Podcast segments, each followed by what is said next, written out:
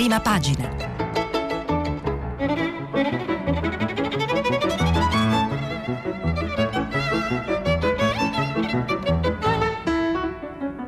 Questa settimana i giornali sono letti e commentati da Nello Scavo, inviato speciale del quotidiano Avvenire.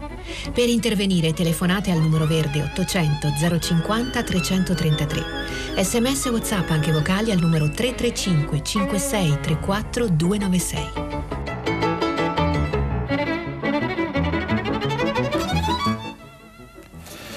Buongiorno dalla sede RAI di Milano, buongiorno, buon mercoledì. Cominciamo la rassegna stampa con la lettura dei quotidiani. I titoli in prima pagina eh, sono molto, molto simili questa mattina, con poche variazioni. Il tema principale naturalmente il Green Pass, il dibattito politico che vi è stato, l'approccio del governo gli scontri interni eh, alla maggioranza, naturalmente molto spazio all'Afghanistan, agli sviluppi delle ultime ore, la caduta del Panshir e l'annuncio del eh, nuovo governo che come vedremo non è stato accolto prevedibilmente del resto con favore da nessuna cancelleria internazionale, salvo qualche eh, rarissima eccezione e una serie poi di approfondimenti su temi che riguardano naturalmente ancora una volta le false notizie eh, sul Green Pass, i diritti umani, ci sono alcune preoccupazioni che arrivano da uh, diversi quadranti. Cominciamo dal Corriere della Sera, a pagina 5, scuola più controlli sugli under 12, i test salivari vanno estesi. Il pezzo è di Gianna Fregonara, comincia così, 2 miliardi investiti, 60.000 assunzioni a tempo indeterminato e supplenti annuali in cattedra già dal primo giorno di scuola, in anticipo di 40 giorni su quello quello che avviene di solito. Il 92% del personale vaccinato, oltre il 50% degli studenti dai 12 anni in su, il piano dei test salivari a campione per monitorare la diffusione del virus tra i più piccoli che non si possono vaccinare e la piattaforma per controllare il Green Pass del personale sono le novità con le quali il ministro dell'istruzione Patrizio Bianchi parlando prima alla Camera e poi al Senato, spiega la strategia del governo per affrontare quello che sarà un altro anno difficile. Dobbiamo stare in allerta, dice il Ministro, ma con gli interventi fatti saremo in grado di gestire la presenza che è necessaria. Il primo scoglio dal 13 settembre resta quello del controllo del Green Pass del personale in modo automatico. I presidi hanno verificato in questi giorni che con l'app si perde troppo tempo aspettano l'applicazione che indichi loro ogni mattina chi ha il bollettino verde il bollino scusate, verde e può entrare e chi invece è in rosso dovrà essere contattato per chiarire se non è in regola e deve restare a casa con assenza ingiustificata da segnare sul portale SIDI o se c'è stato qualche problema di registrazione. Insomma sono molti i temi anche tecnologici riguardanti la scuola. Il ministro Bianchi, continua il Corriere, ha promesso che il 13 sarà tutto a posto, ma la piattaforma ancora non è stata consegnata è pronta, aggiunge, dal 4 settembre, ma la Sogei si è presa ancora qualche giorno per fare il collaudo. Sanno bene che problemi di applicazione sarebbero mal tollerati nelle scuole e non solo i problemi di applicazione. A proposito di scuole, sempre il Corriere segnala una notizia, famiglie coinvolte nel monitoraggio. I test salivari sono uno strumento fondamentale per affrontare l'apertura delle scuole in sicurezza. Nel documento messo a punto da Istituto Superiore di Sanità e Governo si provvede il il, si prevede il monitoraggio con tamponi molecolari, quindi non rapidi, ogni 15 giorni nelle cosiddette scuole sentinella. In, prima, in, una prima fase la raccolta dei campioni sarà fatta con l'ausilio di sanitari, poi se ne occuperanno le famiglie. Il test salivare, se eseguito correttamente, è assimilabile a quello rinofaringeo, spiega Carlo Federico Perno, direttore della microbiologia dell'ospedale pediatrico Bambino Gesù di Roma. Eh, quindi l'alleanza ancora una volta scuola-famiglia sarà, sarà, centrale, sarà centrale, per il, il prossimo eh, anno scolastico, ma in generale rimangono molti interrogativi su quello che accadrà eh, in tutti i settori, nella quotidianità della vita, che ne sarà di questo virus se finalmente vedremo una luce in fondo al tunnel o dovremo fare i conti con nuove restrizioni.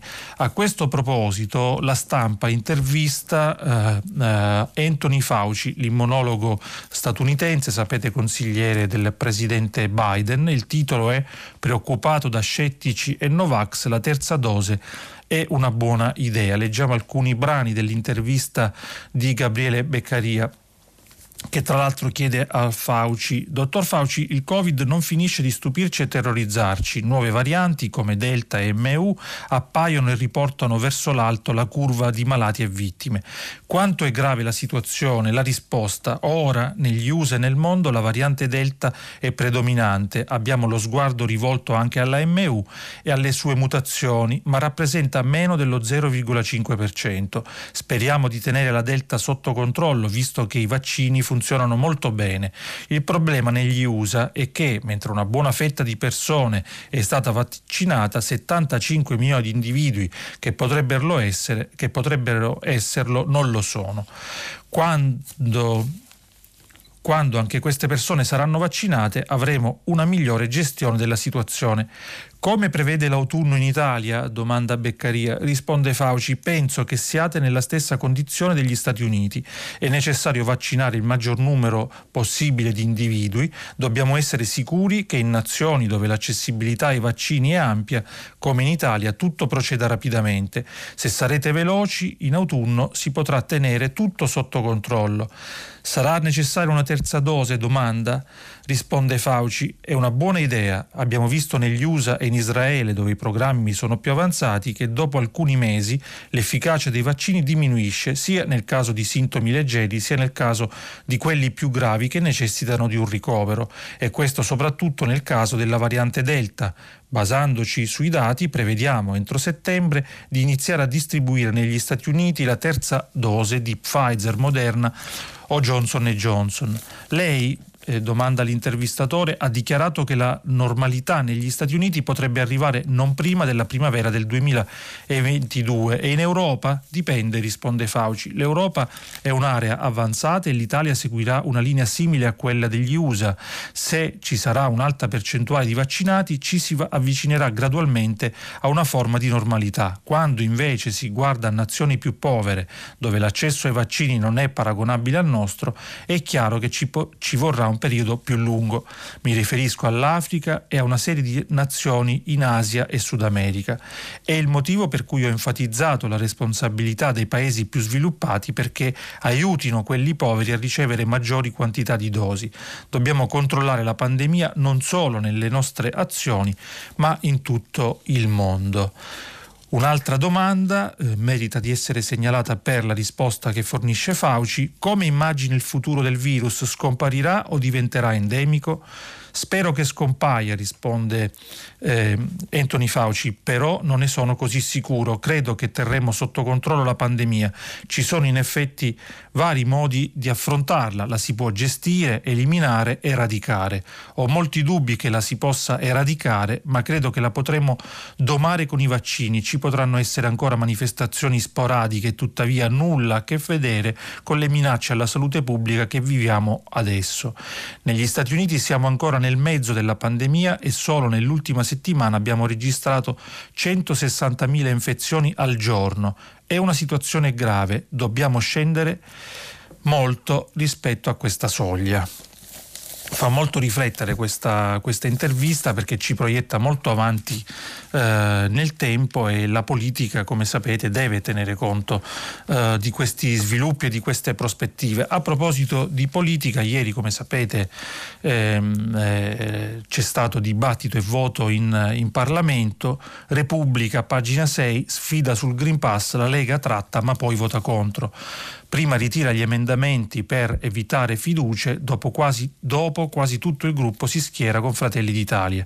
Possibile cabina di regia in Consiglio dei Ministri si riunirà domani per l'estensione. Scrive Concetto Vecchio, il solito Matteo Salvini di lotte di governo nella discussione alla Camera sulla conversione del decreto legge che dal 6 agosto ha reso obbligatorio il Green Pass per andare al ristorante, al cinema, in palestra, il leader della Lega fa il doppio gioco, ritira dapprima gli emendamenti che aveva minacciato, inducendo il governo a non mettere più la fiducia, ma poco dopo annuncia che voterà le modifiche proposte da Fratelli d'Italia, salvo aggiungere che il governo rischia zero.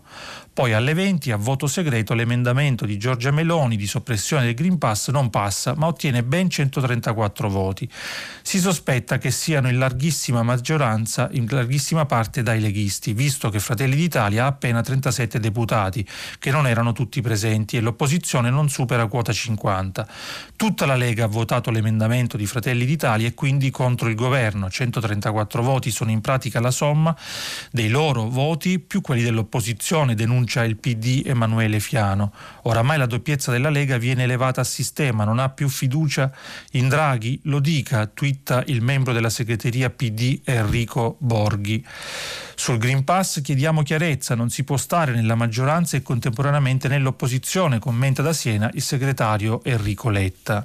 Più avanti, l'estensione del lascia passare riguarderà statali, ristoratori, camerieri, barman, gestori di locali, istruttori nelle piscine e nelle palestre, ma dovrebbe valere anche per i lavoratori nei trasporti, dai treni dell'alta velocità a navi e traghetti. A questi si aggiungeranno quasi certamente gli autisti dei bus nel trasporto locale, anche se per i passeggeri passeggeri non è previsto alcun obbligo e varrà eh, anche per gli operai nelle aziende. Questo dopo l'incontro dell'altra sera tra il leader della CGL Maurizio Landini e il Premier Draghi e tra i sindacati e Confindustria.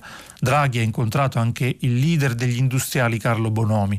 La CGL ribadisce di non avere nulla contro il Green Pass, ma chiede che non diventi uno strumento per licenziare, specifico un ordine del giorno del sindacato. Landini insiste, governo e Parlamento si assumono la responsabilità politica di prevedere l'obbligo vaccinale.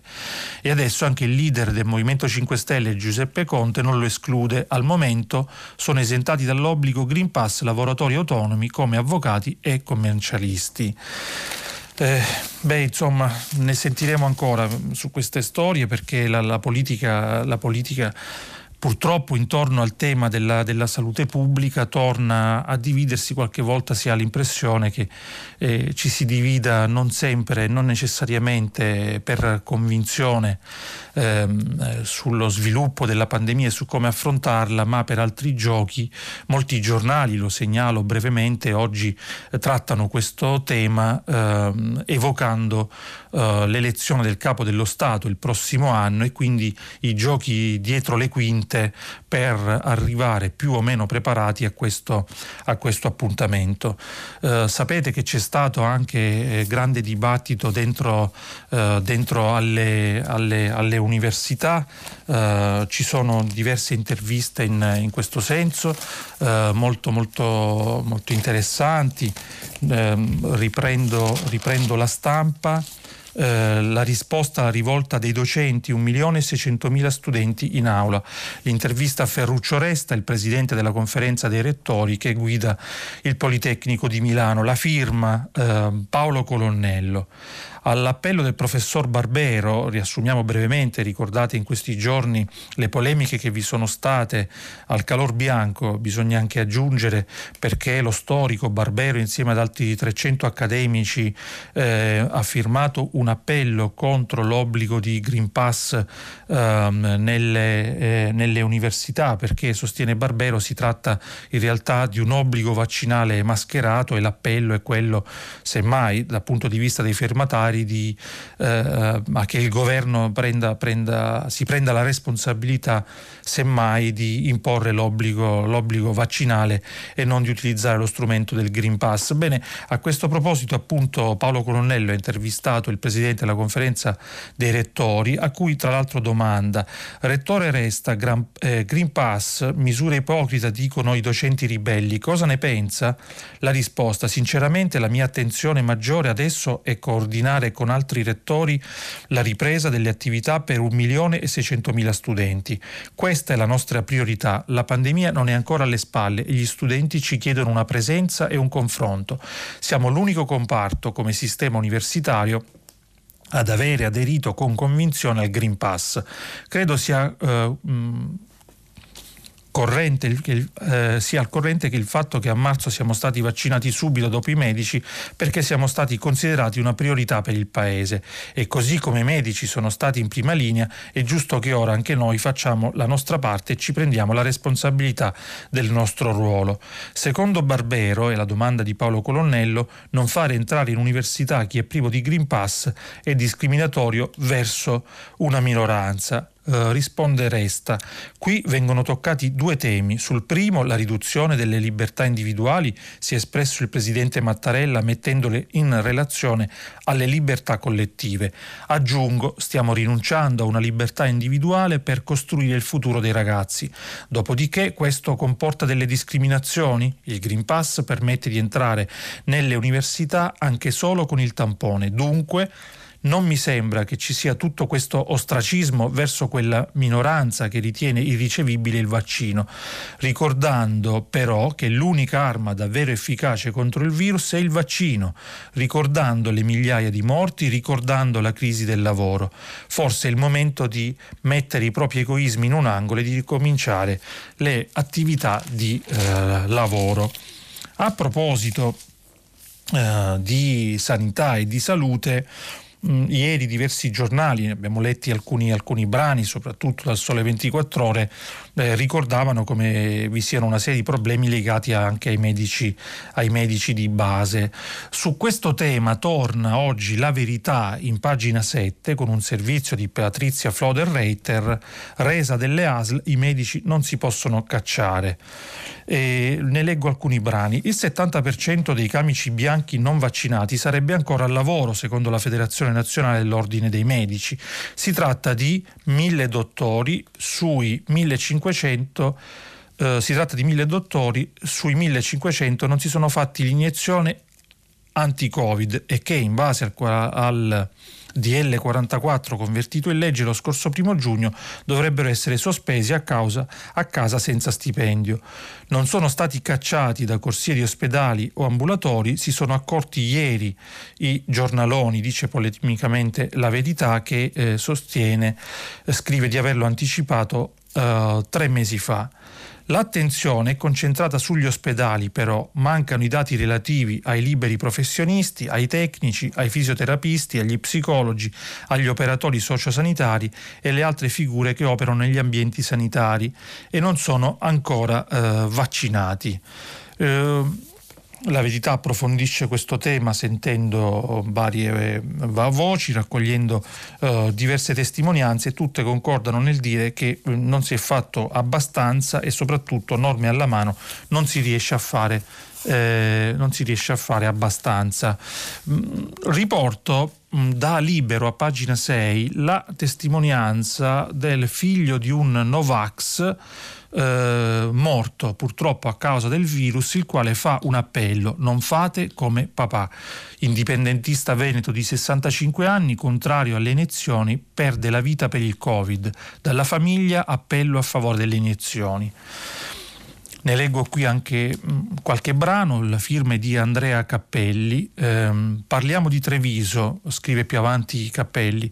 Virginio Papinello, elettricista, sarebbe andato in pensione tra pochi mesi. Il Covid non gli ha permesso di godersi il meritato riposo. Ilves, come era soprannominato, si è spento domenica scorsa a 65 anni all'ospedale Cafoncello di Treviso.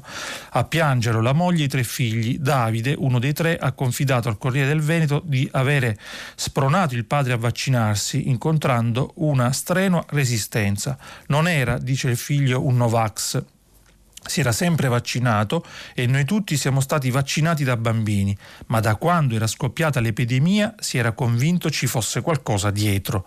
Non fate come mio padre, vaccinatevi, insiste il figlio. Il 9 agosto il tampone dà esito positivo, pochi giorni di terapia domiciliare, l'aggravamento dei sintomi, il respiso affannoso. Parpinello è stato quindi trasferito al pronto soccorso, da lì il ricovero in pneumologia e infine terapia intensiva dove si è spento in meno di un mese dall'esito del tampone. La moglie non va vaccinata e contagiata assieme al marito è riuscita a salvarsi, ma si è pentita.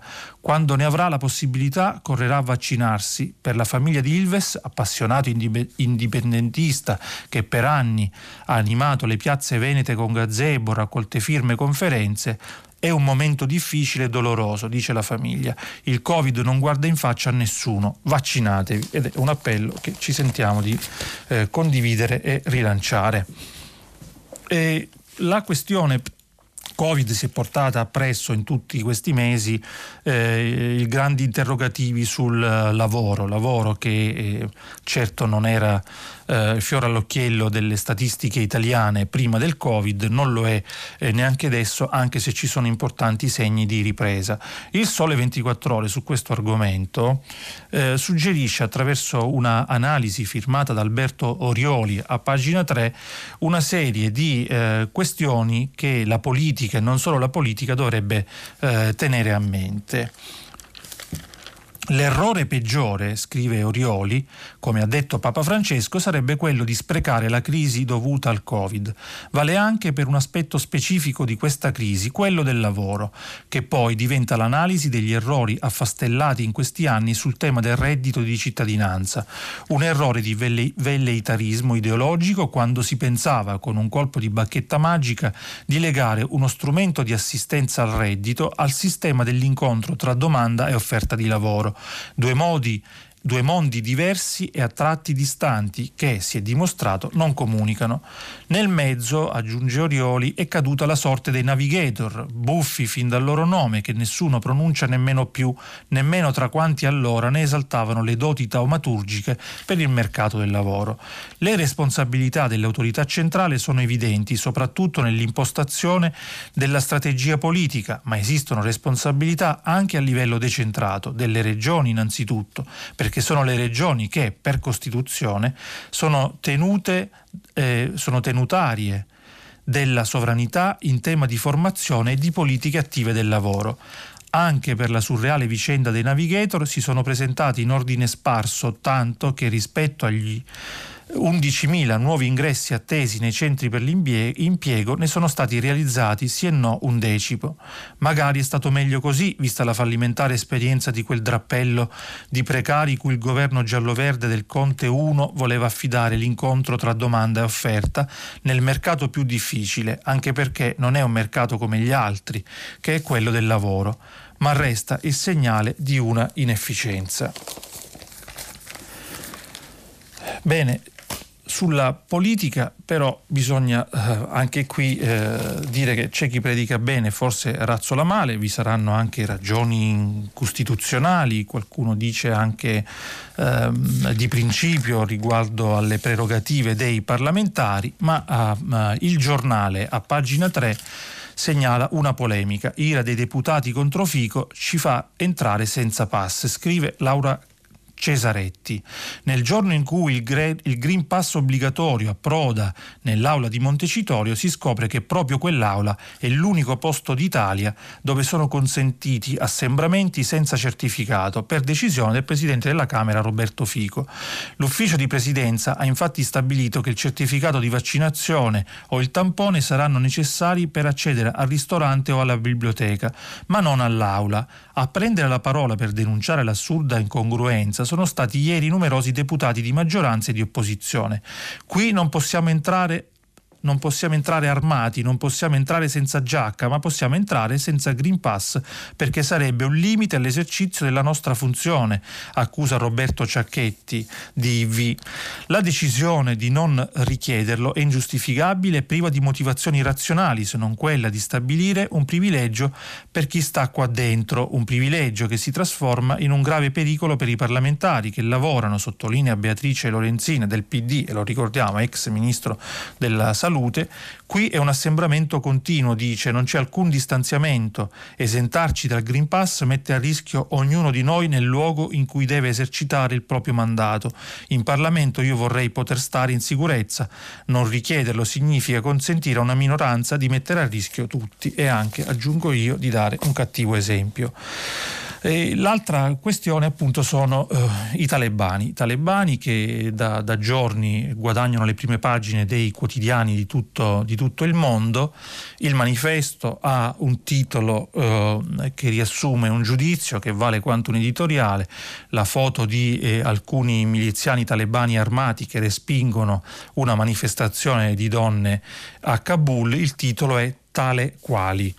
A questo proposito però dobbiamo leggere un pezzo molto approfondito del Corriere eh, della Sera, lo firma Andrea Nicastro, che prova a spiegarci chi sono i talebani entrati al governo, governo provvisorio, qualcuno dice transitorio, eh, anche se non si sa bene, eh, trattandosi dei talebani, quanto durerà questa transitorietà e soprattutto finalizzata a che cosa. Il pezzo talebani, vecchia guardia al governo, il premier nella lista nera dell'ONU è firmato da Andrea Nicastro.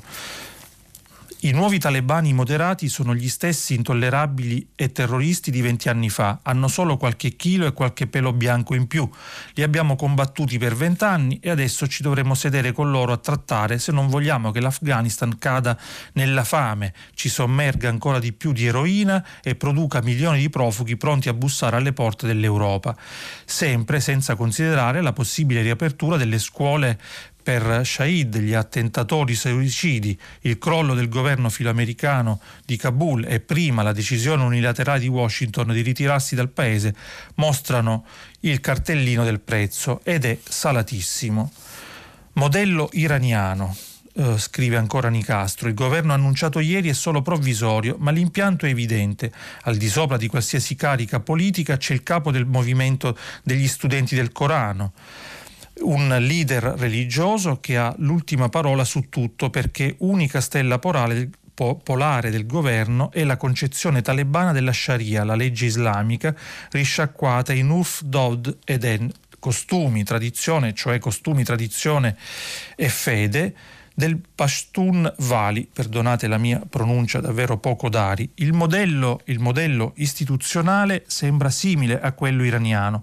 Invece della guida suprema della Repubblica Islamica di Teheran, qui c'è un capo che forse avrà prima o poi il titolo di emiro, ma che è comunque il vertice di una serie di equilibri tribali e militari che ricalcano quelli di chi ha combattuto per vent'anni per tornare al potere. Avrebbe dovuto essere un governo inclusivo, aggettivo suggerito dai negoziatori statunitensi per tranquillizzare le varie minoranze etniche e religiose del paese. Invece è una sorta di monocolore, una sola etnia, quella Pashtun, e un unico gruppo di potere, quello che ha sostenuto la guerriglia, gli attentati e le stragi di civili in tutti questi anni.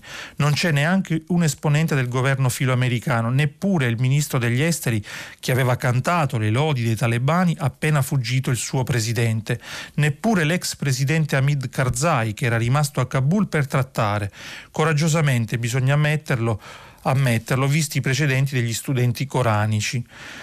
L'uni, L'ultima volta che i talebani avevano incrociato in città un ex presidente era il 1996 e l'ex di turno era il filo sovietico Nahib andarono a prenderlo nel compound dell'ONU dove aveva garantita la protezione internazionale, lo castrarono, lo trascinarono attorno al palazzo per tre volte e poi lo appesero a una garritta.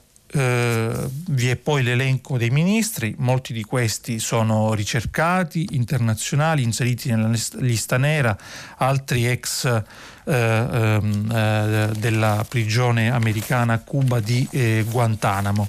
Ma per capire di più su chi sono questi talebani con cui bisognerà fare eh, i conti, l'inviato di Repubblica Pietro Del Re ha incontrato, ha incontrato uno di questi combattenti. Vale la pena leggere alcuni brani di questo servizio. Il titolo del reportage è Lapidiamo le donne per il bene dell'Islam, il macabro racconto del soldato Hullah. Ogni nostra azione, come la riconquista dell'Afghanistan, viene compiuta solo per il bene dell'Islam. È questa la frase mantra usata dal talebano Mohamed Amin Ullah per tirarsi d'impaccio dalle domande più sgradite. 25 anni, soldato semplice dell'esercito che in pochi mesi ha sconfitto le truppe lealiste e il più potente esercito del pianeta che le sosteneve, Ullah ha una barba ispida, scura e polverosa. Dimostra qualche anno di più probabilmente per i tanti inverni trascorsi in montagna Spagna a combattere e per le privazioni e gli stenti che confessa d'avere subito. Sono talebano da quando avevo dieci anni, esordisce sorridendo, e da allora ho cominciato ad ammirarli quando mio padre offriva un nascondiglio a casa nostra durante una loro improvvisa ritirata dal fronte o prima di un'offensiva. Erano i miei eroi, perciò appena ho compiuto 17 anni mi sono unito a loro, racconta. Ha poi seguito un addestramento militare? No, ho imparato da solo a sparare con il Kalashnikov e con il lanciarazzi RPG. I miei capi mi hanno però imposto un insegnamento religioso. In una scuola coranica, domanda del re? No, nelle moschee del villaggio che occupavamo d'inverno. Sinceramente, prima di ieri mattina, aggiunge l'inviato di Repubblica, non pensavamo che fosse possibile intervistare uno studente coranico sulla sua vita, le sue guerre, i suoi sogni. Il primo a quale ci siamo avvicinati, accovacciato all'ombra di un Humvee abbandonato dall'esercito americano, si tratta uno di quei grandi fuoristrada blindati, ci ha subito teso la mano. Masticava un po' di inglese, aveva il volto quasi interamente coperto da un passamontagna e al polso portava un grosso orologio subacqueo. Ma dopo aver scambiato qualche frase ci ha detto che non gli era permesso parlare con un occidentale. Il secondo ci ha guardato con disprezzo, quasi schifato, ci ha voltato le spalle si è allontanato di buon passo senza pronunciare una sola parola. Il terzo era finalmente quello buono, un là che abbiamo scovato seduto all'ingresso di un ministero di fronte a una strada molto trafficata. Gli abbiamo chiesto di spostarsi e lui ci ha seguiti dietro un muro di cemento armato che attutiva il rumore del traffico dove abbiamo cominciato a fargli le nostre nostre domande. Ullah è nato nel distretto di Chora, in una provincia del Or- Orzugan, ma ha combattuto quasi sempre nelle montagne delle province eh, dell'interno e lì era basata la mia brigata. Ha ucciso tanti uomini, domanda. Sì, tantissimi, ma quanti? Non lo so, risponde scoppiando a ridere. Non li ho mica contati, anche perché era spesso impossibile farlo. Quando lanci una granata non sai quanti sol- soldati colpisci. Lo stesso discorso vale quando fai esplodere un ordigno sul ciglio della strada al passaggio di un veicolo militare. Devi solo accertarti che l'hai colpito, non vai di certo a contare i cadaveri. Anche se la risposta è scontata, non possiamo non chiedergli degli attentati talebani tra i civili che negli ultimi vent'anni hanno funestato il paese con i kamikaze spediti dai mullah a compiere stragi nei mercati, nelle piazze o davanti alle scuole. Non lo scaprivate alla radio il giorno dopo il numero dei morti? domanda del re. Prima di rispondere, Ullah ci pensa qualche secondo, poi pronuncia la sua frase mantra sulle azioni compiute soltanto per il bene dell'Islam. Gli chiediamo poi il senso della feroce lapidazione delle donne adultere, interrate fino al collo. Anche stavolta la sua risposta è prevedibile, è soltanto l'applicazione della Sharia e la legge islamica prevede anche che le persone vadano ammazzate frustandole con le catene di bicicletta, come facevate voi talebani? E ancora l'altra domanda, visibilmente infastidito, Ullah recita nuovamente la sua frase, ma- frase mantra, che come ricordava nell'incipit del pezzo del re è ogni nostra azione, come la riconquista dell'Afghanistan, viene compiuta solo per il bene dell'Islam dell'Islam e con questa gente bisognerà fare eh, i conti. Ma perché è successo? Che cosa è accaduto e che cosa significa la, uh, la dottrina Biden, se di dottrina Biden si può uh, parlare? con il mancato sostegno alla resistenza nel Panjshir, eh, l'intero arsenale abbandonato è rimasto a disposizione eh, dei talebani. Eh, prova a spiegarcelo il domani con un ampio pezzo a pagina 3 firmato da Vittorio oh, Darold. Ehm, che cita in particolare eh, la caduta appunto dell'Afghanistan, la prudenza in Ucraina da parte degli Stati Uniti, il caso dei curdi siriani, su cui tra l'altro dopo leggeremo anche alcuni brani di una denuncia raccolta da Avvenire, l'onda, l'onda, verde iraniana. Proviamo a, a, a, riassumere saltando da un brano all'altro. Ma uh, perché è caduto il Panshir che era rimasto sempre in mano alla resistenza anche ai tempi dell'occupazione sovietica dal 1979 al 1989 ai tempi della prima conquista talebana fino al 2001? Perché? Risponde eh, sempre Vittorio Darold eh, perché Ahmad Massoud, figlio del leggendario leone Ahmad Shah Massoud, ucciso da un attentato suicida eh, di Al-Qaeda, questa volta non ha avuto nessun aiuto esterno, né politico né in termini di forniture di armi. Anche l'ex vicepresidente Saleh, suo stretto alleato, è fuggito in elicottero in Tagikistan. Vero è che periodicamente le grandi potenze si stancano di occuparsi delle intricate vicende della tomba degli imperi, come tante volte viene definito l'Afghanistan, e che in questo momento l'unica speranza della resistenza afghana era di rallentare l'offensiva talebana e arrivare all'inverno e raccogliere altre sacche di resistenza in seguito a una possibile crisi dei talebani con una popolazione irrequieta che manifesta il dissenso con dimostrazioni e cortei sedati con, del, con l'uso della, della forza. Il piano evidentemente non ha funzionato, sono rimasti a disposizione disposizione talebani, ricorda il domani, eh, elicotteri, armi e tecnologie piuttosto avanzate che certamente hanno facilitato la caduta, del, la presa del, del Panshir a cui tra l'altro erano state tagliate le vie di eh, rifornimento nelle settimane precedenti. Ma poi c'è il caso, ad esempio, della, dell'Ucraina, appunto, dove l'amministrazione americana ha preferito la prudenza diplomatica all'impegno sul campo. La Casa Bianca ha scelto di non sostenere troppo Kiev in funzione antirussa. Washington è stata cauta nei confronti dell'Ucraina che chiedeva la fornitura di armi sofisticate da usare contro i separatisti sostenuti da Mosca, una posizione di cautela che ha indotto Kiev a chiedere aiuto ad Ankara, il cui governo non ha mai accettato l'annessione della Crimea da parte russa. Poi vi è il caso dei curdi siriani. Anche nella guerra civile in Siria gli americani hanno prima finanziato e fornito di armi i curdi siriani in funzione anti-ISIS per evitare di mandare i Marines sul terreno, ma in seguito alla sconfitta dello Stato islamico in Siria hanno abbandonato i curdi e le loro richieste di autonomia da Damasco loro, eh, hanno abbandonato le loro richieste di autonomia da Damasco al loro destino. Si potrebbe parlare di semplice realpolitik, ma questo si scontra con una tradizione interventista e a difesa dei diritti umani delle minoranze, eh, come avvenuto in passato da parte della politica americana. Poi il capitolo Iran, che come abbiamo visto prima anche dalla lettura del pezzo di Nicastro, eh, va tenuto in serissima considerazione per gli sviluppi geopolitici del, del prossimo futuro come fece Washington, scrive ancora il domani, ai tempi delle eh, proteste dell'onda verde iraniana che sfidava apertamente in piazza la guida suprema eh, Khomeini e il presidente Mahmoud Ahmadinejad dopo il risultato del voto delle presidenziali contestato dalle opposizioni. Il presidente americano Obama si limitò, come scrisse Jay Salomon sul Wall Street Journal del 9 gennaio 2010, a un timido sostegno della Casa Bianca sui social media, badando a non intervenire minimamente ed escludendo escludendo qualsiasi riferimento a tentativi americani di eh, cambiare il regime eh, eh, di regime change a Teheran.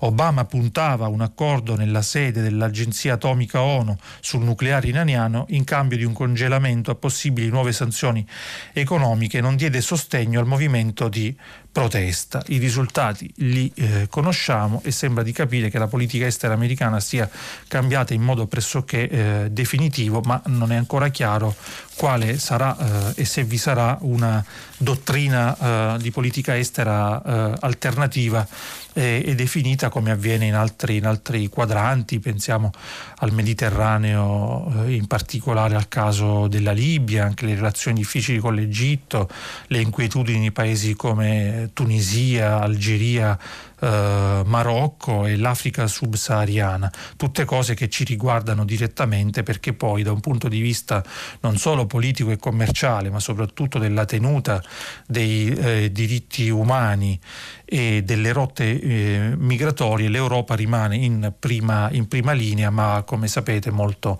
molto divisa. Eh, a proposito di come l'Europa e non solo l'Europa affronta il tema dei diritti umani, eh, dal, termine, dal termine fittizio in realtà del conflitto in Siria che prosegue con alternanza di bassa e alta intensità, alcuni paesi eh, nei mesi scorsi hanno deciso di rimpatriare anche negli anni scorsi un certo numero di profughi, eh, di profughi siriani, sostenendo che eh, potessero rientrare nelle province di origine dove il conflitto si era concluso, la situazione era difficile ma pacificata e non correvano più nessun rischio e quindi non potevano essere considerati profughi di guerra. Camille Eid su Avvenire eh, raccoglie e eh, approfondisce una documentata inchiesta dei Amnesty eh, International a, proprio a questo riguardo.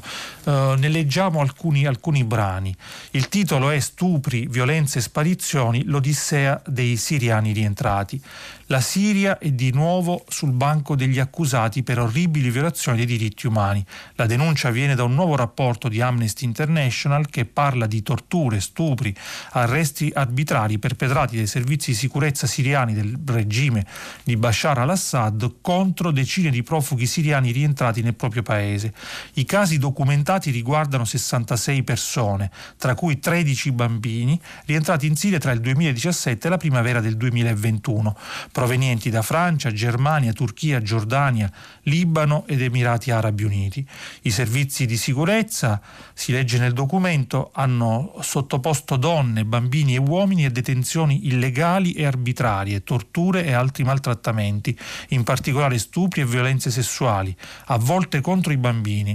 In totale il rapporto dal titolo Stai andando verso la tua morte documenta 59 casi di uomini, donne e bambini arrestati arbitrariamente al rientro in Siria nella maggior parte dei casi per accuse di terrorismo. In 33 di questi casi le persone arrestate sono state torturate nel corso degli interrogatori o durante la detenzione. Amnesty International documenta poi 27 casi di sparizione forzata, in 5 dei quali le autorità hanno comunicato alle famiglie il decesso in carcere. Quattro detenuti scomparsi sono stati invece rilasciati mentre di 17 non si sa più nulla. Amnesty fa anche riferimento a 14 casi di violenza sessuale perpetrati dalle forze dell'ordine, tra cui 7 stupri commessi contro 5 donne, un adolescente e una bambina di 5 anni. Gli ex profughi hanno riferito di essere stati accusati di tradimento o di terrorismo da loro aguzzini proprio per la loro decisione di lasciare la Siria. Tra le testimonianze riportate dall'ONG, quella di Ola, tornata dal Libano nel 2019 insieme al fratello. Questi è stato subito arrestato alla frontiera. Lei è stata interrogata più volte sui motivi per cui aveva lasciato la Siria e per cui era ritornata. Cinque mesi dopo le hanno comunicato che il fratello era morto in carcere. E così molte altre storie di questo uh, tenore, storie davvero molto, molto drammatiche. Segnaliamo sempre da avvenire eh, assassinato un sacerdote che assisteva gli orfani eh, ad Haiti. E poi Lucia Capuzzi eh, a pagina 14 la minaccia di Bolsonaro davanti a centinaia di migliaia di fan in piazza.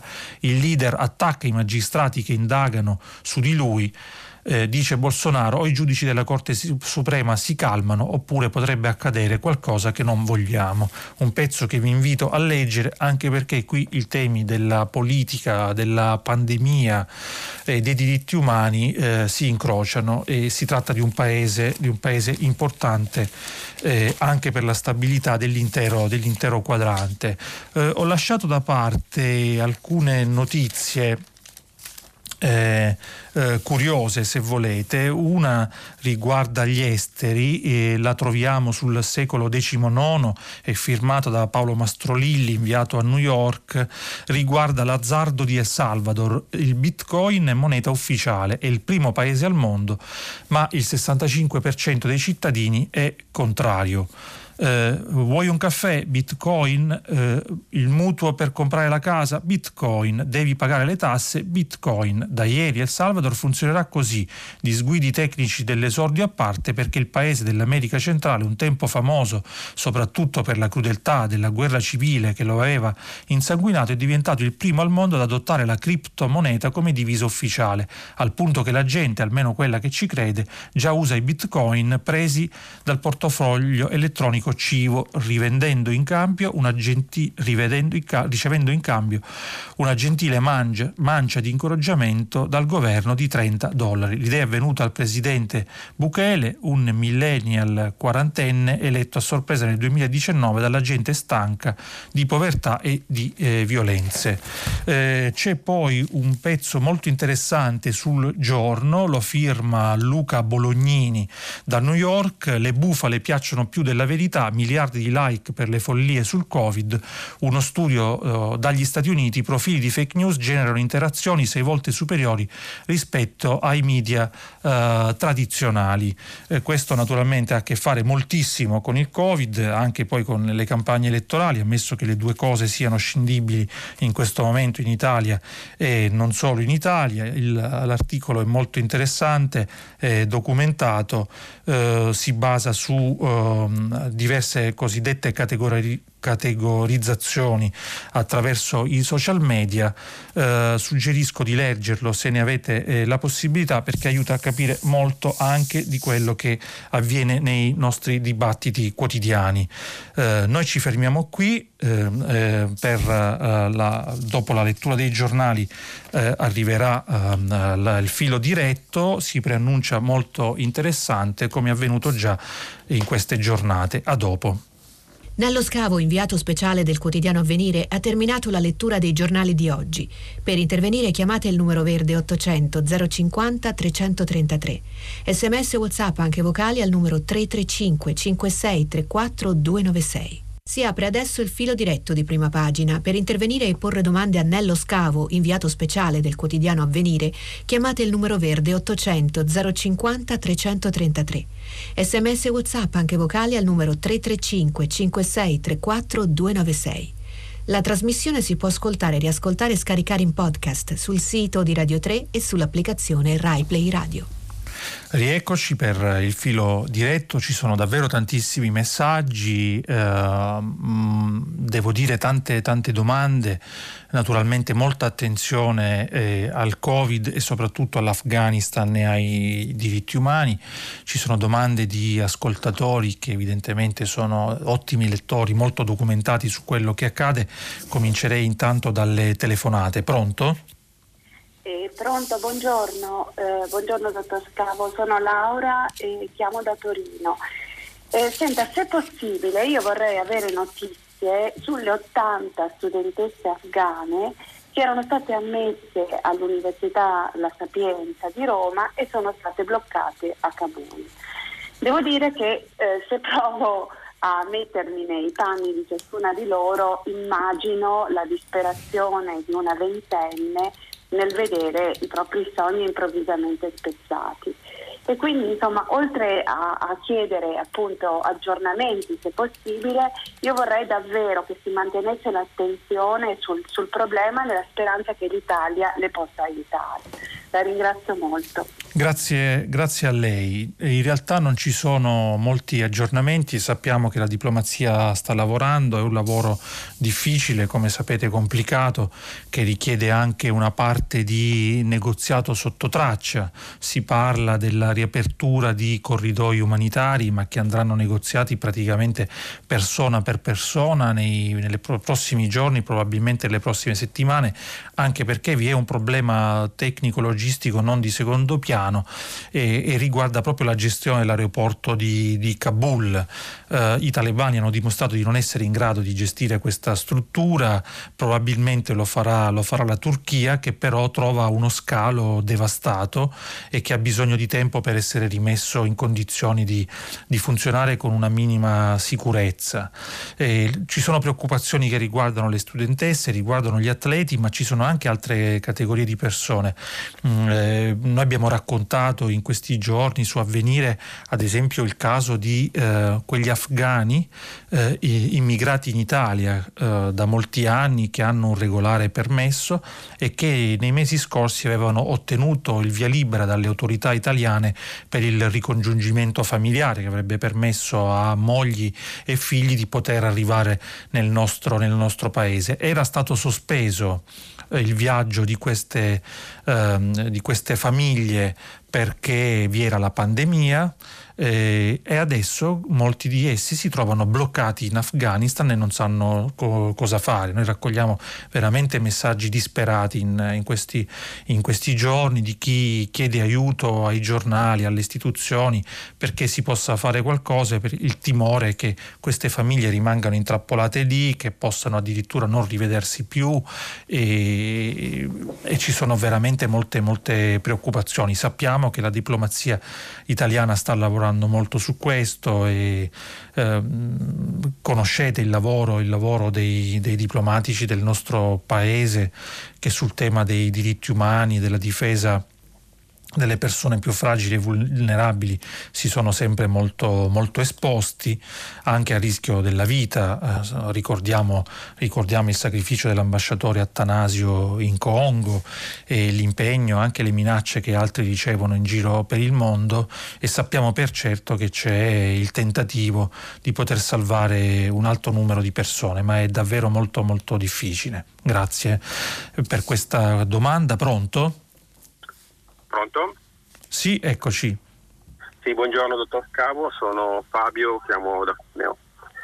Eh, volevo solo fare notare, almeno per quanto mi è sembrato di, eh, di, vedere, che lo spazio che è stato dato sui media a tutti coloro, tutti i personaggi che si sono schierati contro le tesi dei 300 docenti universitari sfavorevoli al certificato verde, all'introduzione del certificato verde dell'università, sia stato molto più grande rispetto a quello che è stato dedicato agli stessi 300 docenti, almeno quello mi è sembrato di, di capire dai media andando a cercare sia sui giornali che appunto sui, su, sugli altri tipi di, di informazione. Eh, pensavo che normalmente, insomma, quando c'è la, la normale dialettica, il normale metodo, metodo di dialettica classico ci sia la tesi, l'antitesi e la sintesi normalmente, sia dato lo stesso spazio.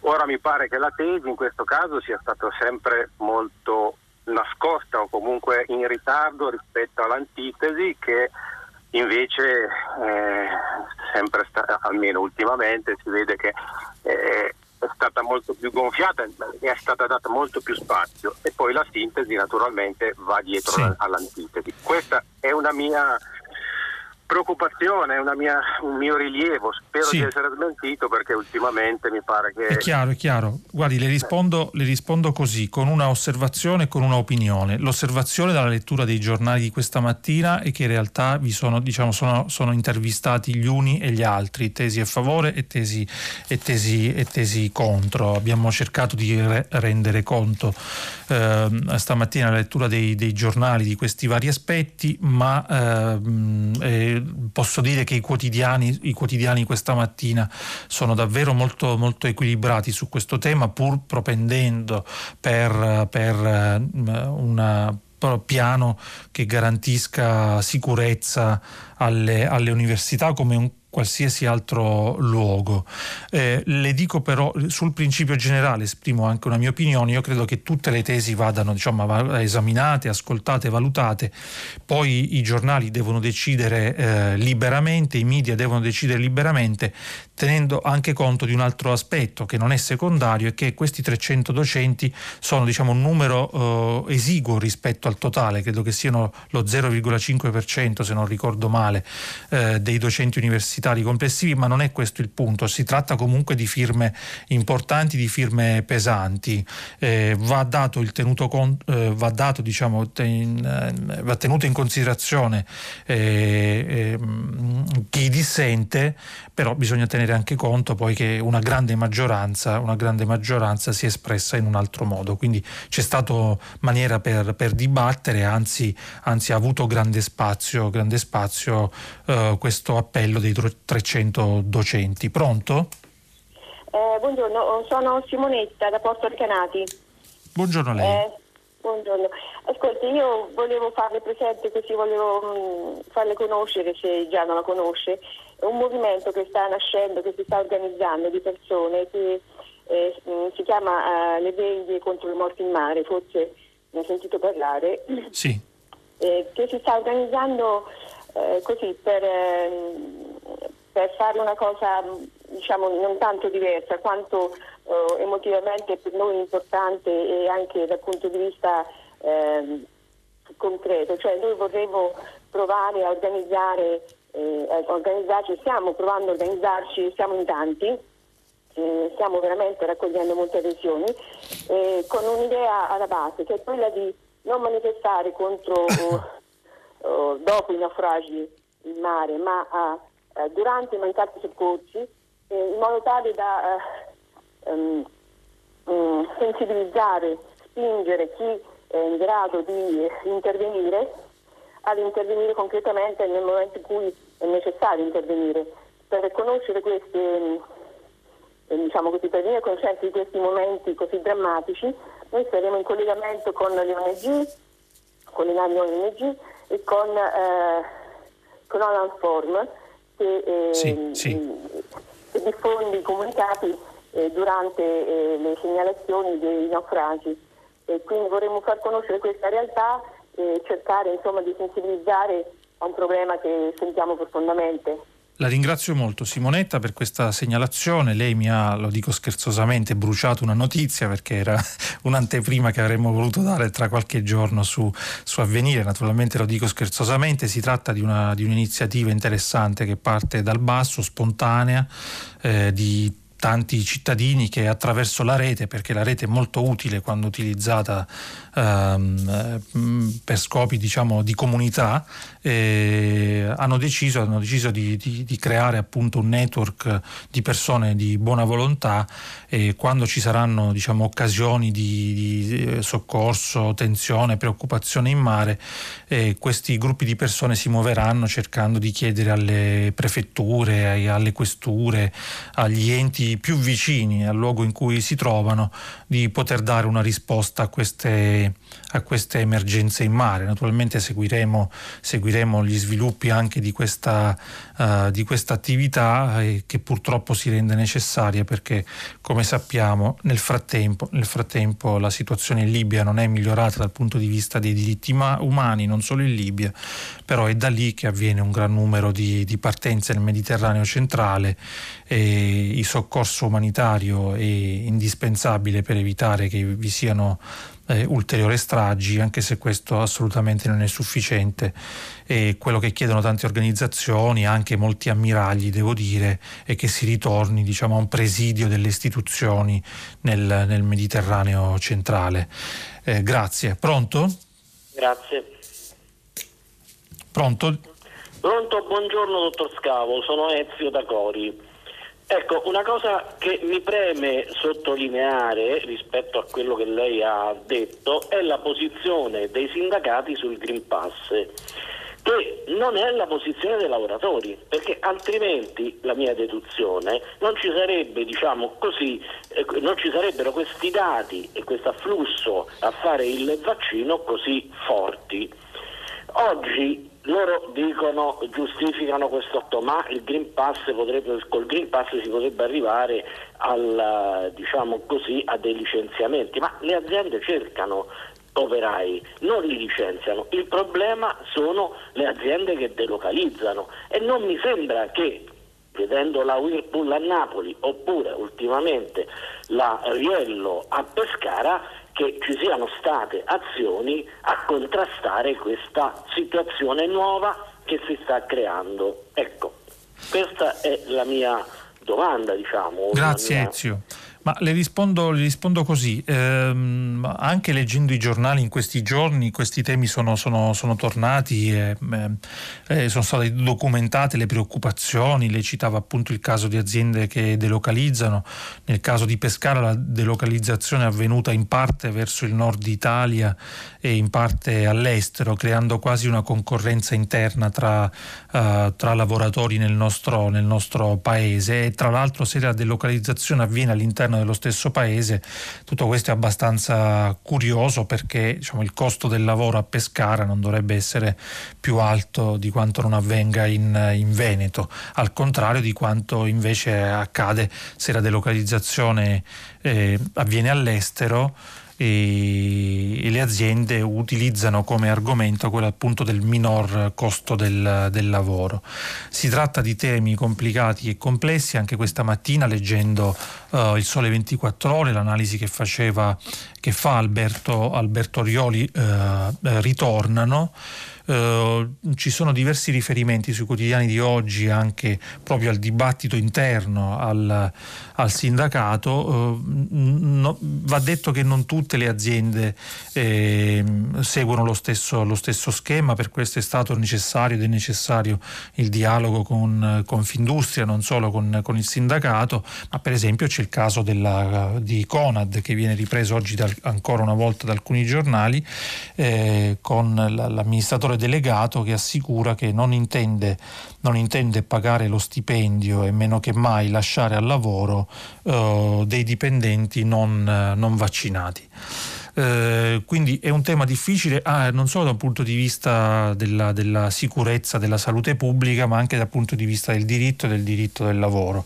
I nostri sistemi giuridici, questo va, va, va detto, si stanno rivelando in parte inadeguati ad affrontare un'emergenza di questo tipo perché naturalmente dai padri con costituenti, ai legislatori che sono arrivati successivamente, nessuno poteva immaginare di trovarsi davanti a una situazione di questo tipo, per quanto la nostra Carta fondamentale stia offrendo ancora una volta un presidio e un orientamento abbastanza saldo come ha fatto e come ha ricordato il Presidente della Repubblica eh, Mattarella due giorni fa eh, ribadendo qual è l'idea di libertà che noi abbiamo anche nella nostra Costituzione che non esiste una libertà illimitata nella misura in cui questa diventa un uh, pericolo e una limitazione di libertà per, uh, per altri.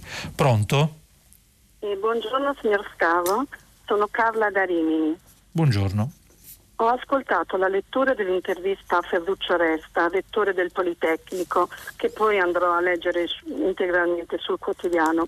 Mio figlio è iscritto al Politecnico, lui, tutti i suoi amici, tutti gli studenti che incontra a Milano sono vaccinati.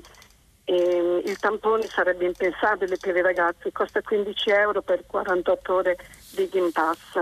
Ora gira voce eh, al Politecnico che il 25% delle lezioni saranno comunque online. Lei è così gentile da poter verificare questa informazione.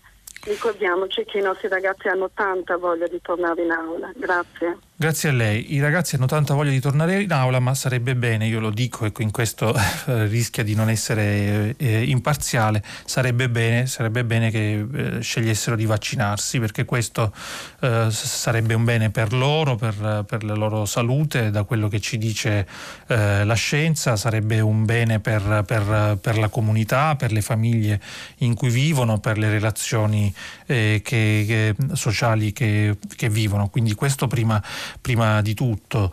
Eh, riguardo al costo, su questo c'è molto dibattito, alcuni sostengono che chi sceglie di non vaccinarsi eh, se gli è data la possibilità comunque di potersi recare al lavoro nei luoghi di studio o in altri luoghi eh, ehm, semplicemente affrontare da, affrontando un, un tampone e devi pagartelo di tasca tua. Uh, non, non, ti viene, come dire, no, non c'è un divieto assoluto di spostamento, di movimento, di relazioni per chi non è vaccinato, ma almeno, almeno eh, mettere le mani in tasca per poter sostenere il costo del, del, tampone e vedersi garantito questo diritto di muoversi senza eh, il vaccino. Al contrario, altri sostengono che va, come il caso per esempio di alcuni sindacati, sindacati che va comunque garantita la copertura anche economica eh, a chi dovesse scegliere di non vaccinarsi e di, eh, e, e di eh, presentare un eh, un, eh, un, tampone, tamponi che tra l'altro andranno fatti con una certa, con una certa frequenza e quindi con costi che si moltiplicheranno. Altri ancora sostengono che sarebbe una discriminazione così facendo nei confronti di chi invece eh, si è vaccinato. È un dibattito difficilissimo, delle volte però basterebbe anche un po' di buonsenso in più e non solo uh, dei decreti, però governare gli, gli italiani tante volte è un po' complicato come sappiamo. Pronto? Pronto, buongiorno. Mi chiamo Stefano, telefono da Scandicci, in provincia di Firenze. Buongiorno a lei. Il tema, il tema che le voglio porre, ahimè, tange la scuola, ma per altre motivazioni. Ieri ho visto, girando su internet, diciamo, questa notizia che mi ha lasciato colpito. Allora, c'è stato un insegnante di un istituto tecnico di Pordenone, di un istituto tecnico industriale, che in tre anni, tra il 2016 e il 2019, ha collezionato ben 769 giorni di assenza. Di questi 310 per congedo parentale, 459 giustificati da certificati medici firmati da un medico di base di Agrigento, sua città di origine credo.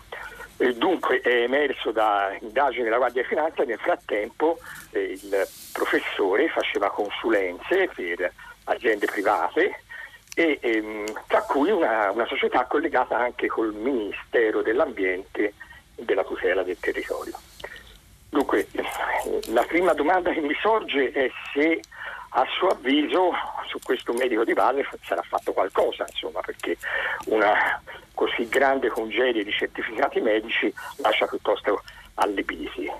E poi, insomma, essendo vicino a persone che lavorano nel pubblico, ehm, ecco, soggetti così non solo gettano discredito, ma è veramente una grande amarezza per coloro che lavorano con serietà e diligenza all'interno delle varie amministrazioni. È veramente insomma, una vergogna, per me sono veramente terroristi costoro.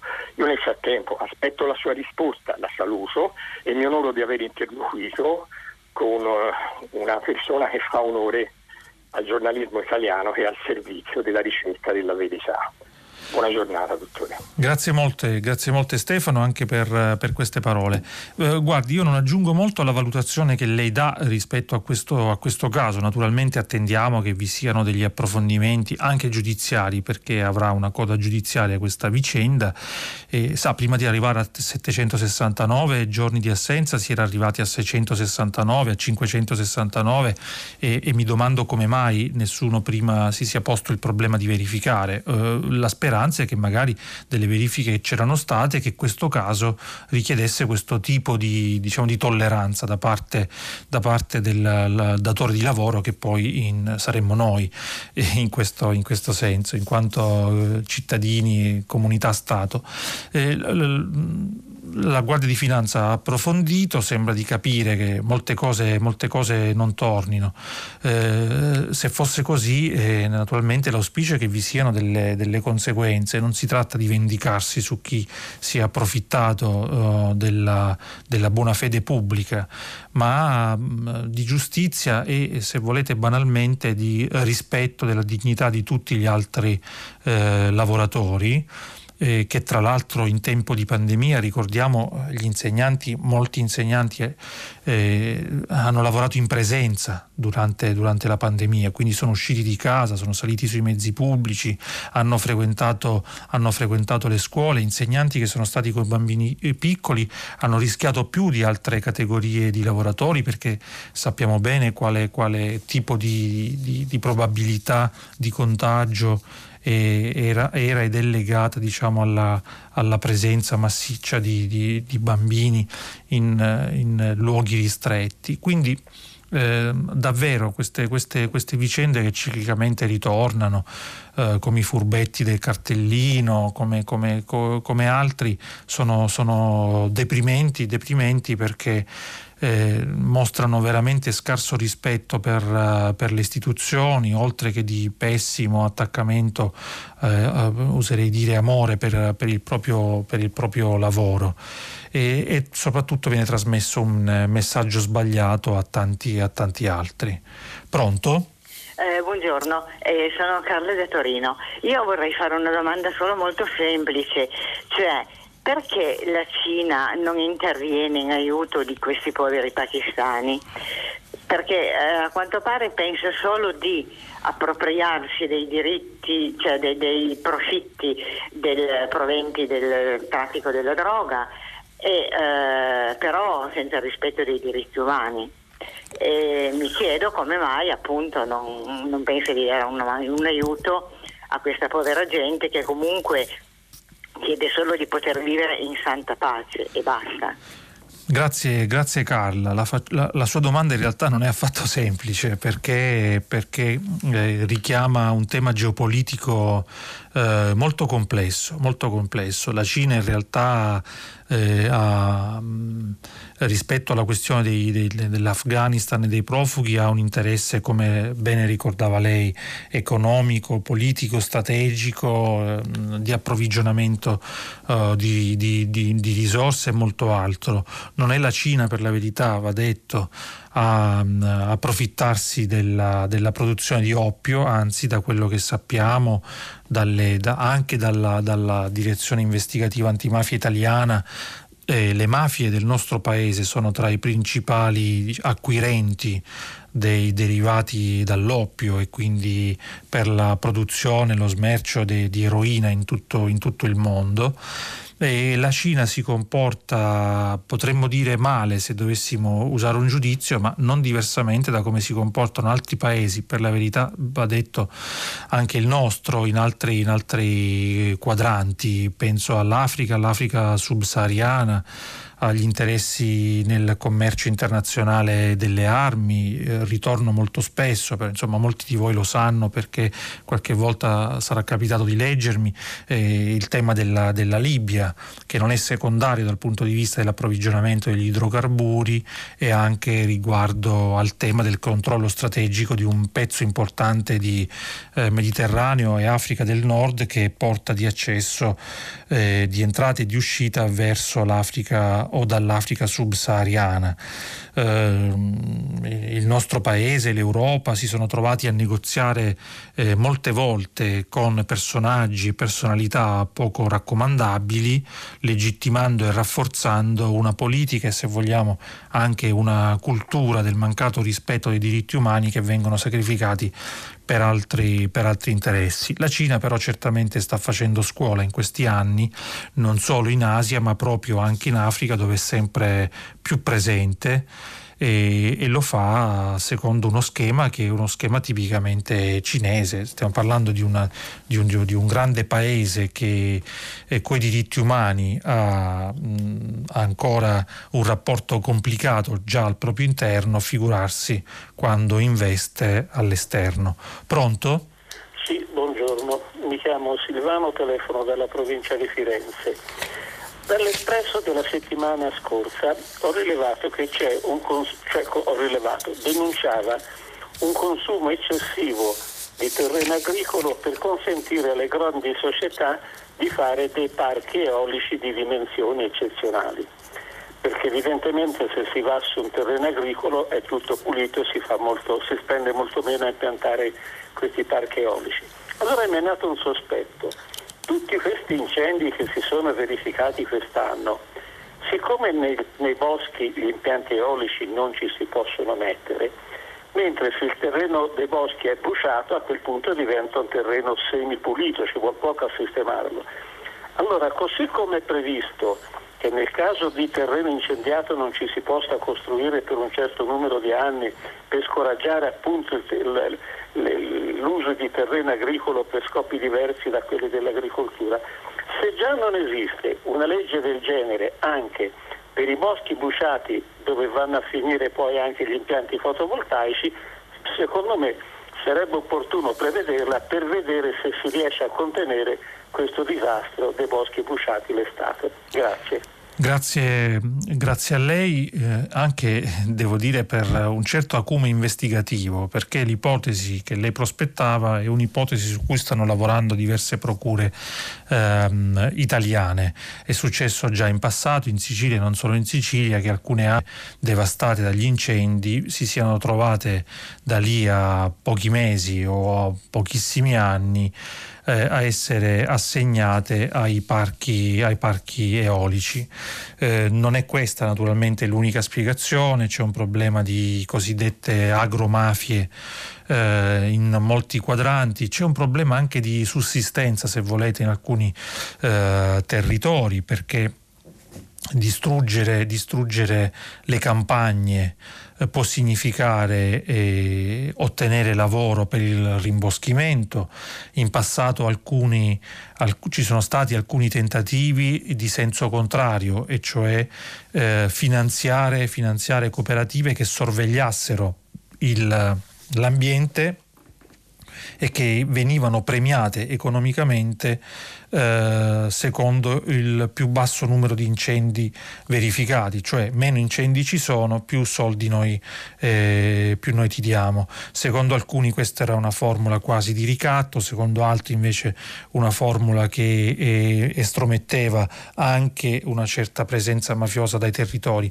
Si tratta sempre di realtà molto, molto difficili e poi dobbiamo anche non dimenticare che vi è stato ed è in atto un cambiamento climatico importante importante. Io non sono uno di quelli che crede all'autocombustione, ma certamente quando combustione arriva il clima nel quale viviamo, l'assenza di piogge per lunghi periodi dell'anno e molto altro facilita, facilita il lavoro degli incendiari che sono a tutti gli effetti dei criminali. Pronto? Eh, pronto, buongiorno. Buongiorno a lei. Eh, salve, sono Antonio da Napoli. Eh, dottore, guardi, io voglio intervenire sulla mh, questione del reddito di cittadinanza. Purtroppo io mi vedo eh, di eh, mettere nella, nella, discussione una serie di argomenti che eh, sono necessari per capire purtroppo quello che sta accadendo. Parto dalla replica degli assistenti sociali alle critiche dei politici di qualche giorno fa e il, eh, il presidente degli assistenti sociali ha detto che c'è totale ignoranza delle condizioni dei più fragili. Adesso partendo da questa definizione, ehm, io voglio ricordare che il reddito di cittadinanza è stato impostato in un periodo del, in cui si è ehm, verificato il, una riduzione del 9% del PIL nazionale con una riduzione ben, di ben un milione di posti di lavoro. Quindi mi domando come faccia Alberto Rioli, vice direttore del Sole 24 Ore, a scrivere quelle castronerie. Perché pensare di dire che il reddito di cittadinanza non, non favorisce il lavoro significa non conoscere la legge.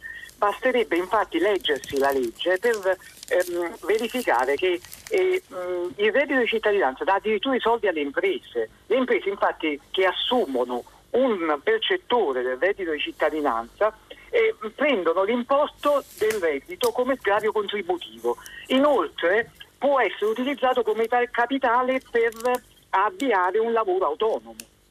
E questo è un altro... È chiaro, è chiaro ho, ho, capito bene la sua osservazione. Le, le, rispondo rileggendo un brano di Alberto Orioli ed è importante diciamo, la rilettura perché eh, aiuta a comprendere meglio. Non si tratta di una critica al reddito di cittadinanza in sé, uno strumento che certamente, come eh, sta emergendo anche all'interno diciamo, di quelli che erano stati i promotori, eh, ha, ha, necessità di essere, di essere, messo a punto, perché eh, è, è, vero, come, come lei ricorda giustamente, che molti non hanno consapevolezza di che cosa è il disagio economico in ampie fasce della popolazione italiana.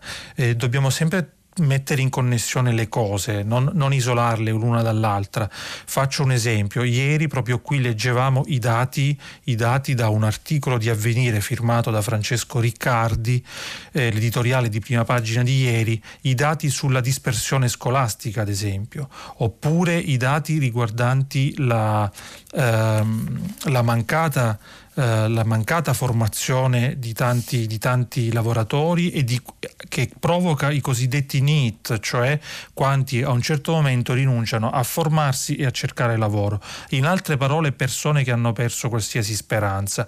Tra essi certo vi può essere anche chi si accontenta del reddito di cittadinanza, ma non si tratta certo della maggioranza delle persone, per quanto, eh, per quanto tra gli assegnatari e beneficiari sappiamo bene vi siano state e vi siano persone che non avrebbero libero e non ne hanno alcun diritto e semmai serve una macchina dei controlli maggiore, ma è tutto diciamo, il sistema che va, va messo a punto per quanto lo strumento non può essere archiviato come se niente fosse, dimenticandosi che ha permesso a tanti e tanti davvero di, di sopravvivere. Non ci sono solo i furbi e i furbetti e certo non può essere a causa loro eh, per causa loro che altre persone debbano tornare nella, nella precarietà, se non addirittura quasi nella fame. Ma eh, Orioli eh, segnalava in particolare un errore dal suo punto di vista, che è il seguente: legare uno strumento di assistenza al reddito al sistema dell'incontro tra domanda e offerta di lavoro, due mondi diversi e a tratti distanti che si è dimostrato non comunicano. Purtroppo questo si è dimostrato dai numeri perché se siamo qui a discuterne è perché perché con tutta evidenza non c'è stata diciamo, questa corsa uh, delle, delle, imprese ad assumere i percettori del reddito di, di cittadinanza. Uh, non si può liquidare quindi con uno slogan uh, questo tema eh, non si può difendere a prescindere uno strumento che può essere migliorato e non si può neanche, proprio perché magari questo strumento ha dei difetti, decidere di archiviarlo senza pensare a un'alternativa eh, eh, costruttiva, concreta e di, di medio e lungo periodo per quelle persone che davvero, soprattutto in tempo di pandemia, hanno avuto da mangiare grazie al reddito di cittadinanza. Pronto? Sì, pronto? Eccomi, buongiorno. Sì, buongiorno a lei, sono Pino e telefono da Padula. Senta una riflessione su data storica che ha segnato questo paese e che nei fatti concludenti, a mio modo di vedere, lo continua a segnare. Poi si vive di frizioni, di contrasti, eh, sotto banco di acredimi, di odi, di rancori. Quella dal mio punto di vista non è ancora stata superata e questo secondo me per un paese democratico è molto grave.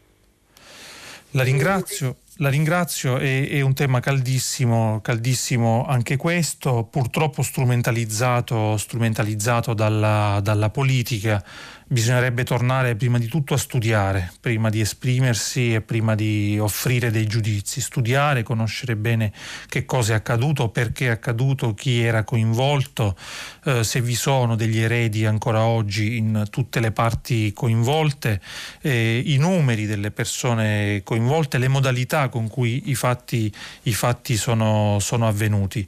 E certamente una pacificazione in questo senso sarebbe necessaria oltre che auspicabile, però sembra che si voglia approfittare di queste tensioni. La mia impressione è che delle volte lo si faccia per, eh, per altri scopi, alcune volte per rins- rinserrare le fila, altre volte per alimentare le, le, polemiche che servono a creare anche disordine. Ci sono davvero tanti, tanti messaggi, riguardano moltissimo il Covid e in particolare eh, l'Afghanistan, molto sensibilità devo dire da parte dei nostri ascoltatori. Abbiamo tempo per un'altra domanda. Pronto? Eh, buongiorno, sono Manuele, chiamo da Bologna. Eh, senta, io ieri sera ho avuto il privilegio di ascoltare Don Ciotti alla festa dell'Unità di Bologna una persona straordinaria e delle idee eh, fortissime che supporta con dei numeri, una grande capacità di analisi, insomma un grande appello alle nostre sì. coscienze. Fra le tante cose di cui ha parlato c'è il tema dell'abbandono scolastico di cui lei accennava sì. poco fa. E guardi, io collaboro da molti anni come volontario in un dopo scuola e mai come in questo periodo di lezioni a distanza che molti ragazzi non hanno potuto seguire, intravediamo la possibilità che questo problema si ingigantisca. Ci sono bambini e ragazzi, in particolare delle scuole elementari e delle scuole medie, che appartengono a famiglie con difficoltà economiche e linguistiche, che devono essere messi in condizione di recuperare il tempo perduto, pena sì, sì. l'abbandono scolastico con tutto ciò che ne consegue. Io spero che oltre alla contingenza le nostre autorità preposte riescano ad alzare lo sguardo su quanto potrà accadere e molto probabilmente accadrà e rimediarne un po' le conseguenze. Insomma. Grazie, grazie, sono d'accordo con lei, rilancio il suo, il suo, appello. Ieri proprio veniva ricordato come il nostro paese ha un tasso di dispersione scolastica molto alto in alcune, in alcune province, una media nazionale eh, piuttosto, piuttosto, importante, in alcune aree superiore anche al 16%, l'obiettivo in Europa è di riportarlo al di sotto del, eh, del 9%, e, è un impegno, un impegno che, come dicevo, dicevamo dovrebbe togliere il sonno alla politica per poter eh, trovare delle, delle, soluzioni anche perché dispersione scolastica eh, spesso è figlia anche di un altro tipo di disagio, lo ricordava prima la telefonata sul reddito di cittadinanza, le povertà eh, diffuse, la precarietà eh, del lavoro e la pervasività anche della criminalità organizzata, questo lo ricorda sempre proprio Don Luigi Ciotti, il quale sa benissimo e ogni volta rinnova a tutti noi un appello a tenere gli occhi bene aperti perché eh, proprio proprio nelle situazioni di disagio e di marginalità la criminalità si approvvigiona di nuove leve. è una sfida eh, importante che richiederà eh, costante attenzione, è un bene che ci sia da parte degli ascoltatori e dei lettori. Eh, la politica va sollecitata continuamente su, eh, su questi temi. Eh, dicevo dei tantissimi messaggi eh, molti riguardano il tema dei, dei Novax, c'è molto dibattito, il mio invito è quello a dialogare il più possibile senza scomuniche perché c'è anche naturalmente chi semplicemente ha un timore e va aiutato nel superare eh, questo timore al contrario di altri che invece hanno dei pregiudizi e ci inviano eh, messaggi per certi versi eh, sconcertanti. Eh, la nostra rassegna si ferma qui, dopo il giornale radio Vittorio Giacopini conduce pagina 3, a seguire novità musicali di primo movimento e alle 10 come sempre tutta la città ne parla, approfondirà un tema posto da voi ascoltatori. Potete riascoltarci sul sito di Radio 3 a domani.